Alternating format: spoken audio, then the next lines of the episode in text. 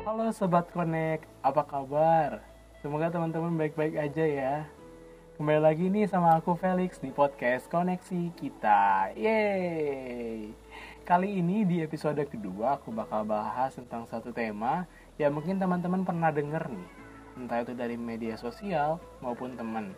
Jadi, temanya adalah quarter life crisis. Yeay, singkatnya quarter life crisis ini merupakan perasaan khawatir di usia sekitar 20-an mengenai berbagai faktor yang bersifat tidak pasti.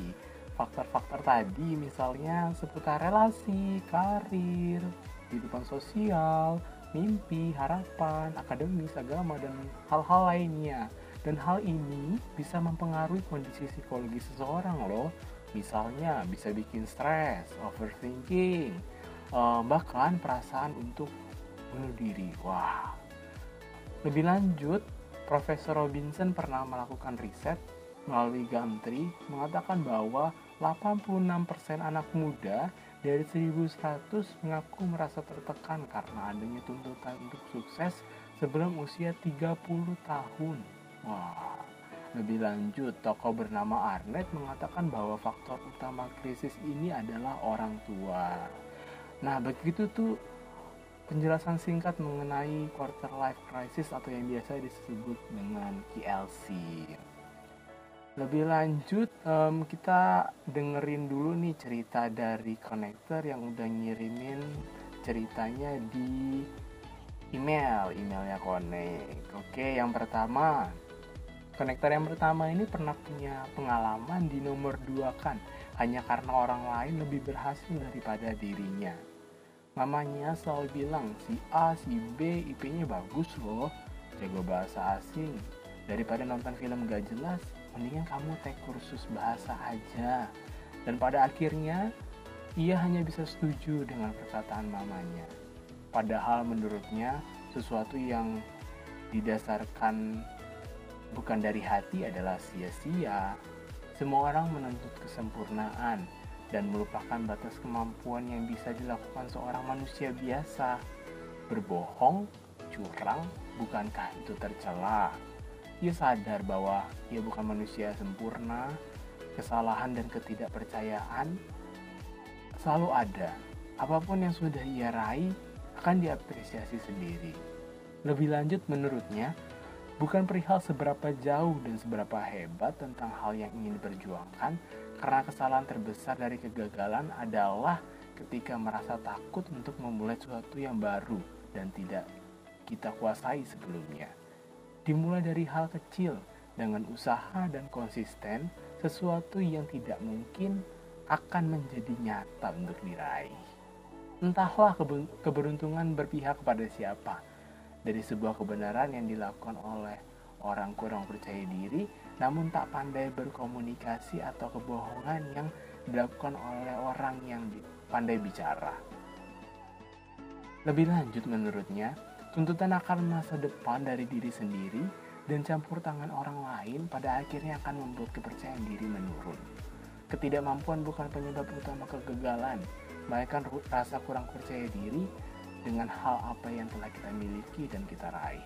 Sejatinya, Apabila kita tetap konsisten, seiring berjalannya waktu impian kita pasti dapat kita capai. Begitu nih cerita dari konektor yang pertama, uh, sungguh menginspirasi ya, keren banget. Bagaimana dia bangkit dan bagaimana dia um, berbagi pengalaman ke kita. Nah, lebih lanjut ini ada cerita yang tidak kalah menarik juga dari salah satu konektor. Dia cerita, ibarat di statistik gue tuh satu outlier yang membuat kurvanya nggak akan terdistribusi normal. Karena hidup gue dan gue dianggap sebegitu nggak normal sama orang-orang di sekitar tapi puji Tuhan gue masih hidup-hidup aja sampai saat ini. Dan hidup yang nggak normal itu membuat gue jauh lebih kuat daripada orang normal. Jadi korban child abuse, broken home, diskriminasi, dan dianggap terlalu liberal, bahkan menyandang status anak yatim piatu. Wah, gue mer merupakan salah satu anak yang bisa dibilang dewasa sebelum waktunya dan bilang ke diri sendiri bahwa jangan mikir, jangan ngerasa. Kalau orang lain lihat mungkin mereka nggak akan pernah ngira kalau gue punya masalah berat seperti ini. Kenapa? Karena gue selalu jadi ranking satu paralel di SD sampai SMA. Ikut olimpiade, lomba-lomba, menguasai beberapa bahasa, sampai gue mau kuliah banyak kampus yang ngejer-ngejer berbagai macam beasiswa. Wah, sekarang gue berakhir di universitas nomor satu di Indonesia. Even kuliah ini masih gue denger banyak komen um, enak ya jadi lu kerjaan gampang, duit lancar, IPK kumlot, dapat beasiswa ini itu gitu. Cuman ya gue ngerasa kayak lu nggak tahu hidup gue gitu. Nggak um, tahu gue stres nggak tahu mungkin gue bisa depresi atau punya quarter life crisis gitu. Gue cuma ketawa dan bilang kalian nggak tahu rasanya jadi gue. Sekalipun gue banyak yang hidupnya lebih susah daripada gue tapi apakah itu membuat hidup gue jadi gampang? Belum tentu oke lebih lanjut menurutnya gue punya tiga sosok ibu dan satu ayah. Dari empat sosok tersebut cuma tinggal mami gue yang merupakan guru konseling gue yang masih ada. Sisanya semuanya sudah tidak ada. Satu kemudi satu bulan kemudian gue ditinggal sama cowok yang gue sayang yang bahkan mami gue sampai titip jagain gue ke dia sebelum mami gue meninggal. Mulai lihat kan kalau hidup gue nggak enak-enak banget. Ketika semua itu terjadi di November tahun lalu mantra gue yang jangan mikir jangan ngerasa itu udah nggak mempan lagi. Semua pikiran dan perasaan negatif mulai bermunculan. Gue mulai khawatir berlebihan terhadap masa depan gue. Gue bisa apa ya? Makan gue besok makan apa sih? Gue dari mana? Bisa kuliah apa enggak? Aduh gue pusing pokoknya. Gue habis tamat kuliah mau ngapain? Hidup gue buat apa? Semua pikiran-pikiran ini muncul tanpa bisa gue bendung. Untungnya waktu itu cowok gue yang sayang yang sayang banget sama gue selalu nemenin gue dan mastiin gue nggak lepas kontrol. Dan akhirnya sampai Desember tahun lalu cowok gue ini mendadak ghosting. Dan gue pun hancur lepas kontrol. Dan akhirnya general anxiety disorder datang dan panic attack jadi kawan gue. Gue nggak bisa berhenti berpikir dan merasakan merasakan perasaan negatif itu marah, sedih, kecewa, benci. But I keep trying to find something and someone to blame until in the end I can't stop blaming God and blaming myself. Sampai akhirnya gue cari cara buat berhenti pemikiran-pemikiran itu dan mulai lari ke hal-hal seperti alkohol, seks, obat-obatan, tapi untungnya nggak sampai kecanduan sih. Yang menarik rem darurat gue adalah Mami yang tadi disebut sebagai guru konseling gue.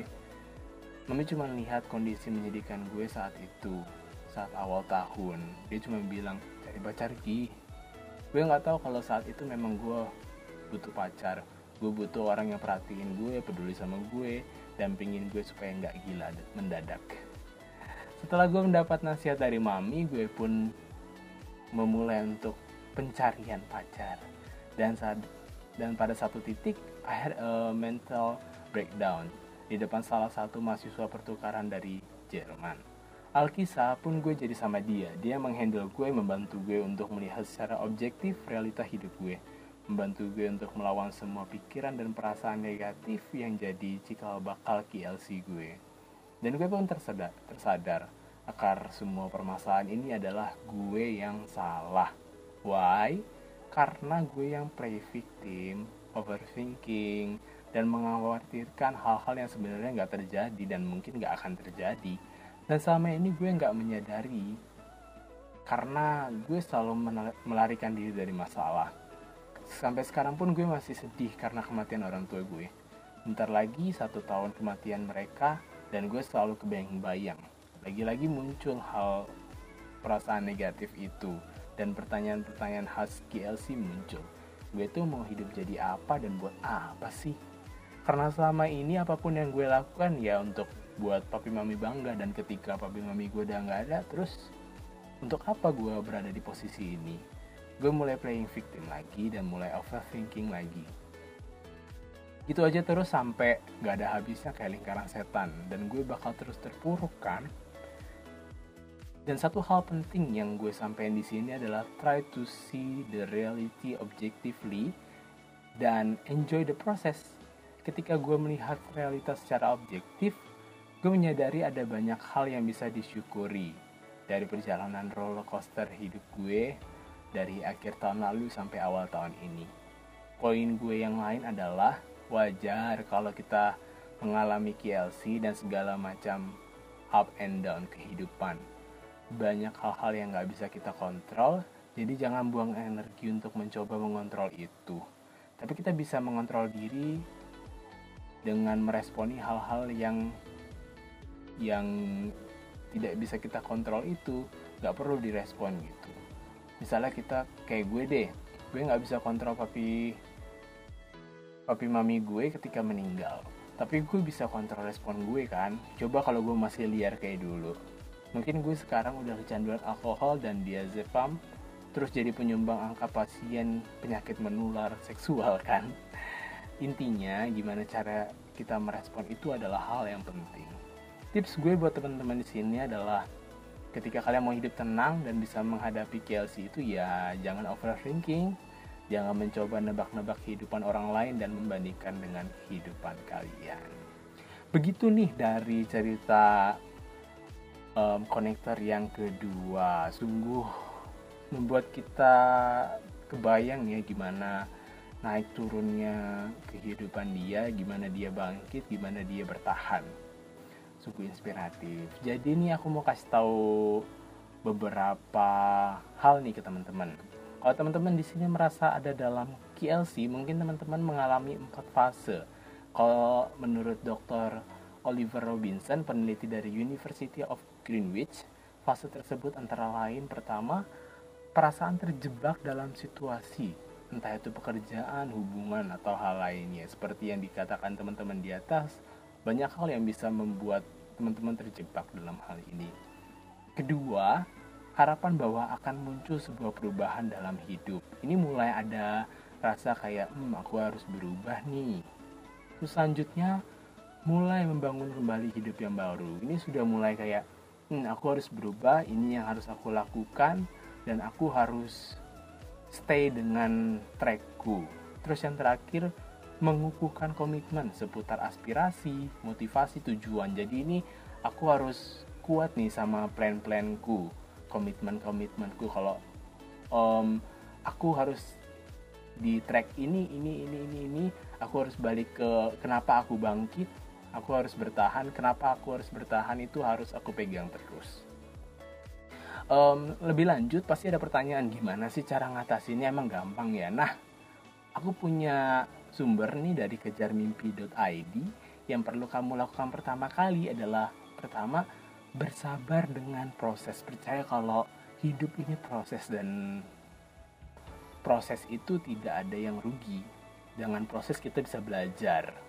Kedua lakukan hal yang membuat kamu nyaman um, yang meningkatkan moodmu. Misal kamu suka masak lakukan itu gitu. Atau kamu suka hal-hal apa gitu. Silakan lakukan gitu.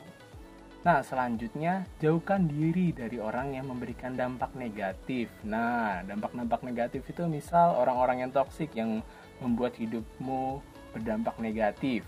Nah itu silakan dijauhkan tuh. Wah Selanjutnya nih yang keempat, cari hobi yang mengurangi stres dan lebih bahagia. Ini kurang lebih sama yang kayak kedua. Bisa teman-teman suka bersepeda, suka berenang ya silahkan lakukan itu untuk mengurangi perasaan-perasaan negatif tadi. Um, begitu aja penjelasan dari aku. Semoga podcast episode ini bisa bermanfaat bagi teman-teman yang mungkin saat ini mengalami KLC juga. Oke, sampai jumpa di episode selanjutnya. Jika ada pendapat yang ingin kamu utarakan, silahkan ketik di kolom komentar. Dan juga jangan lupa untuk subscribe dan like podcast ini. Saya Felix, saya pamit. Dadah!